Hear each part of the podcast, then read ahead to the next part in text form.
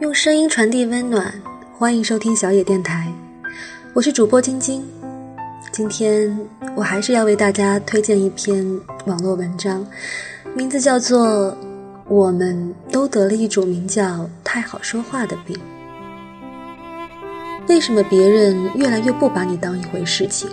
因为你太好说话了。什么事情别人一找你就答应，什么东西别人一给你就要，这样你就变得没那么珍贵了。做人除了说 yes 之外，还是要经常说一下 no。亲和力虽然很重要，但是人的价值却是靠拒绝而来的。拒绝可以让你变得更珍贵。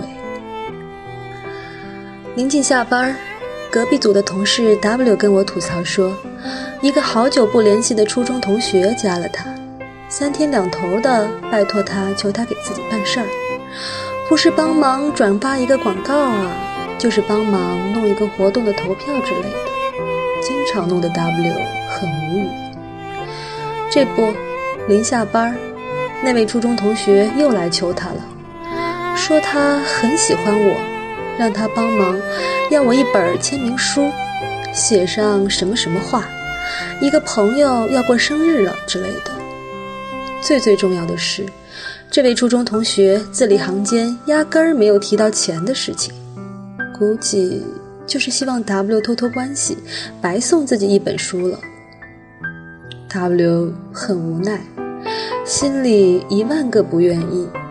却又不得不屈服在对方的软磨硬泡中，他极其不情愿地向我开口要书，并且说会付我书的钱，就当自己买了送给那位初中同学了。我一听，觉得异常别扭。本来我就是一个心直口快的人，见不得别人因为这种事情受什么委屈。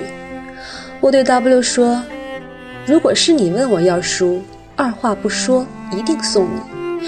别跟我提钱不钱的事情，因为你不仅是我的同事，也是我的朋友，对吧？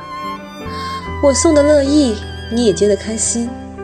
但是，你这个初中同学呢？他虽说是你同学，经常动不动找你帮忙，一次是心甘情愿，毕竟看在老同学的面子上。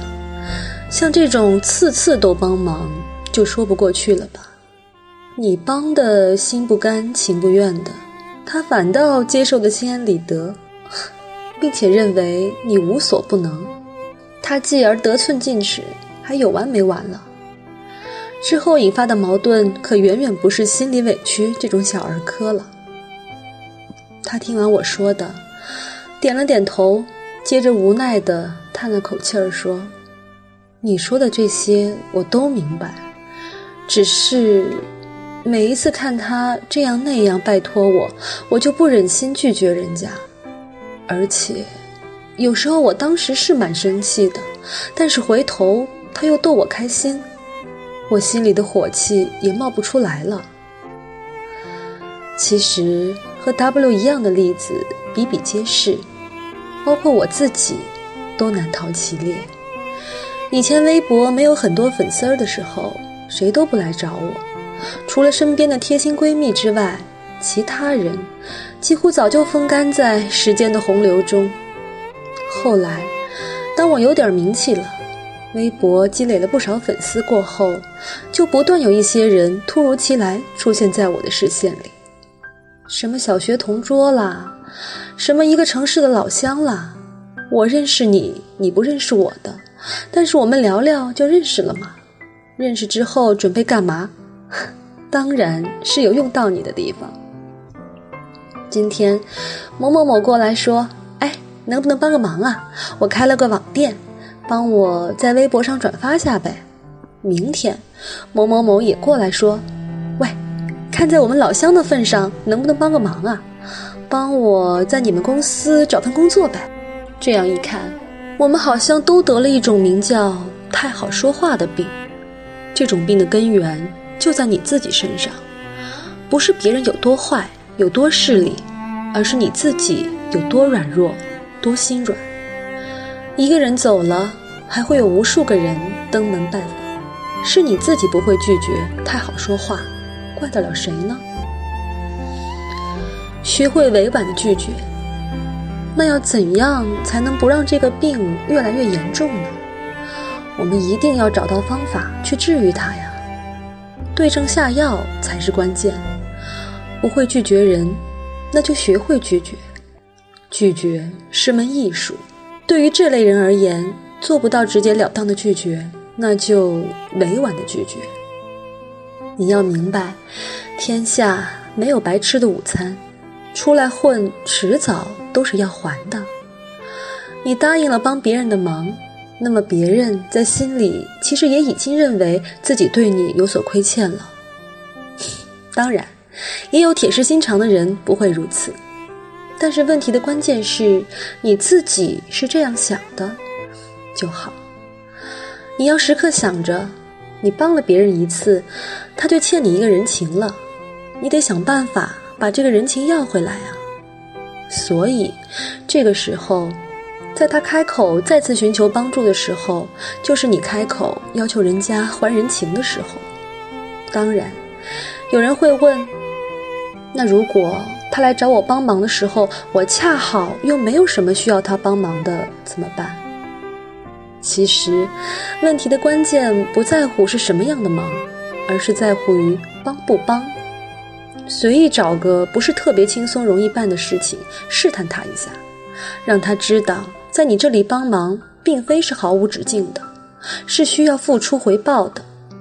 如果他有意吃白食。以后自然而然也不会再来打扰你了。如果他真的帮了，那么以后你们的关系就再也不是一个愿打一个愿挨了，而是公平的互帮互助。这样，不管是谁，心里都会平衡很多。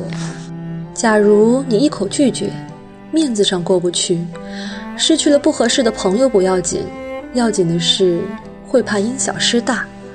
让他人在外毁了你的名声，走出去也会被扣上一顶目中无人的帽子，还分辨不清。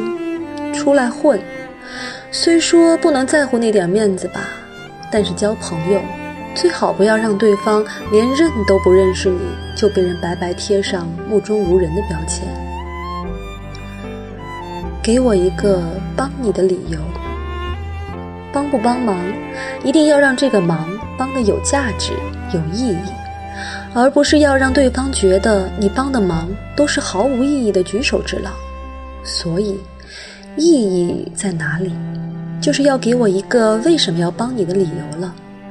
而且，当他说出这个理由时，你也要适当的表明自己的难处和顾虑，让他知道，这个忙我帮你，是我有所付出的。并且要跟他明确的提出来，一次可以，次次你就得估算下我的损失了。总之，把话说清楚了，谁也不吃亏。不要做一个敷衍了事之人。即使只是举手之劳，即使只是举手之劳，也要让自己每一次举手都觉得有价值。这样，以后也不会屡次遭遇此等经历了。适当的高冷起来，最后就是要调整自己了。如果你性格本身就如此，那就有意识的让自己慢慢变得高冷起来。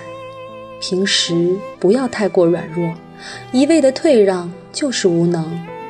你要相信，别人求你帮忙，至少在这个事情上，你比他强，你比他优秀，所以。这就给了你高冷资本。你要想想，你已经够优秀了。如果在这个地方输给了别人，你心里会甘心吗？会痛快吗？不甘心。所以，你就应该在性格里面带点强势的成分。当别人有求于你的时候，适当的高冷一点。长此以往，别人也会觉得你不好欺负。不是那种任何事情都太好说话的人，所以他们就自然的放弃了骗你这种软弱之人了。关于如何变得高冷起来，我有一个亲身经历分享给大家。之前我有说过，我曾经遇到过一些人的故意刁难，仗着我好说话，便肆无忌惮地找我做事的事情。后来，我开始有意的不回他们消息，发微信不回，等过了好几天再礼貌性的回复一句。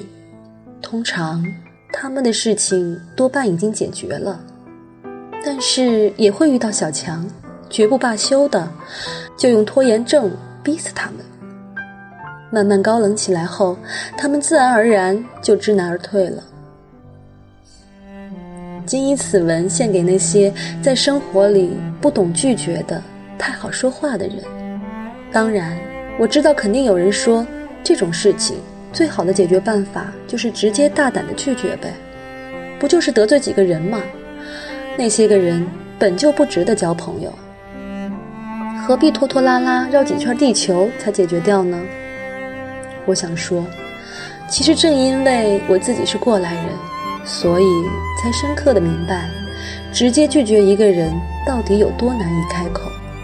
陌生人也就算了，那些求你帮助之人或多或少有些许的关联，就更加是难上加难了。所以，按部就班的来吧，先学会委婉拒绝别人，再来大方的、勇敢的对你不喜之人 say no 吧。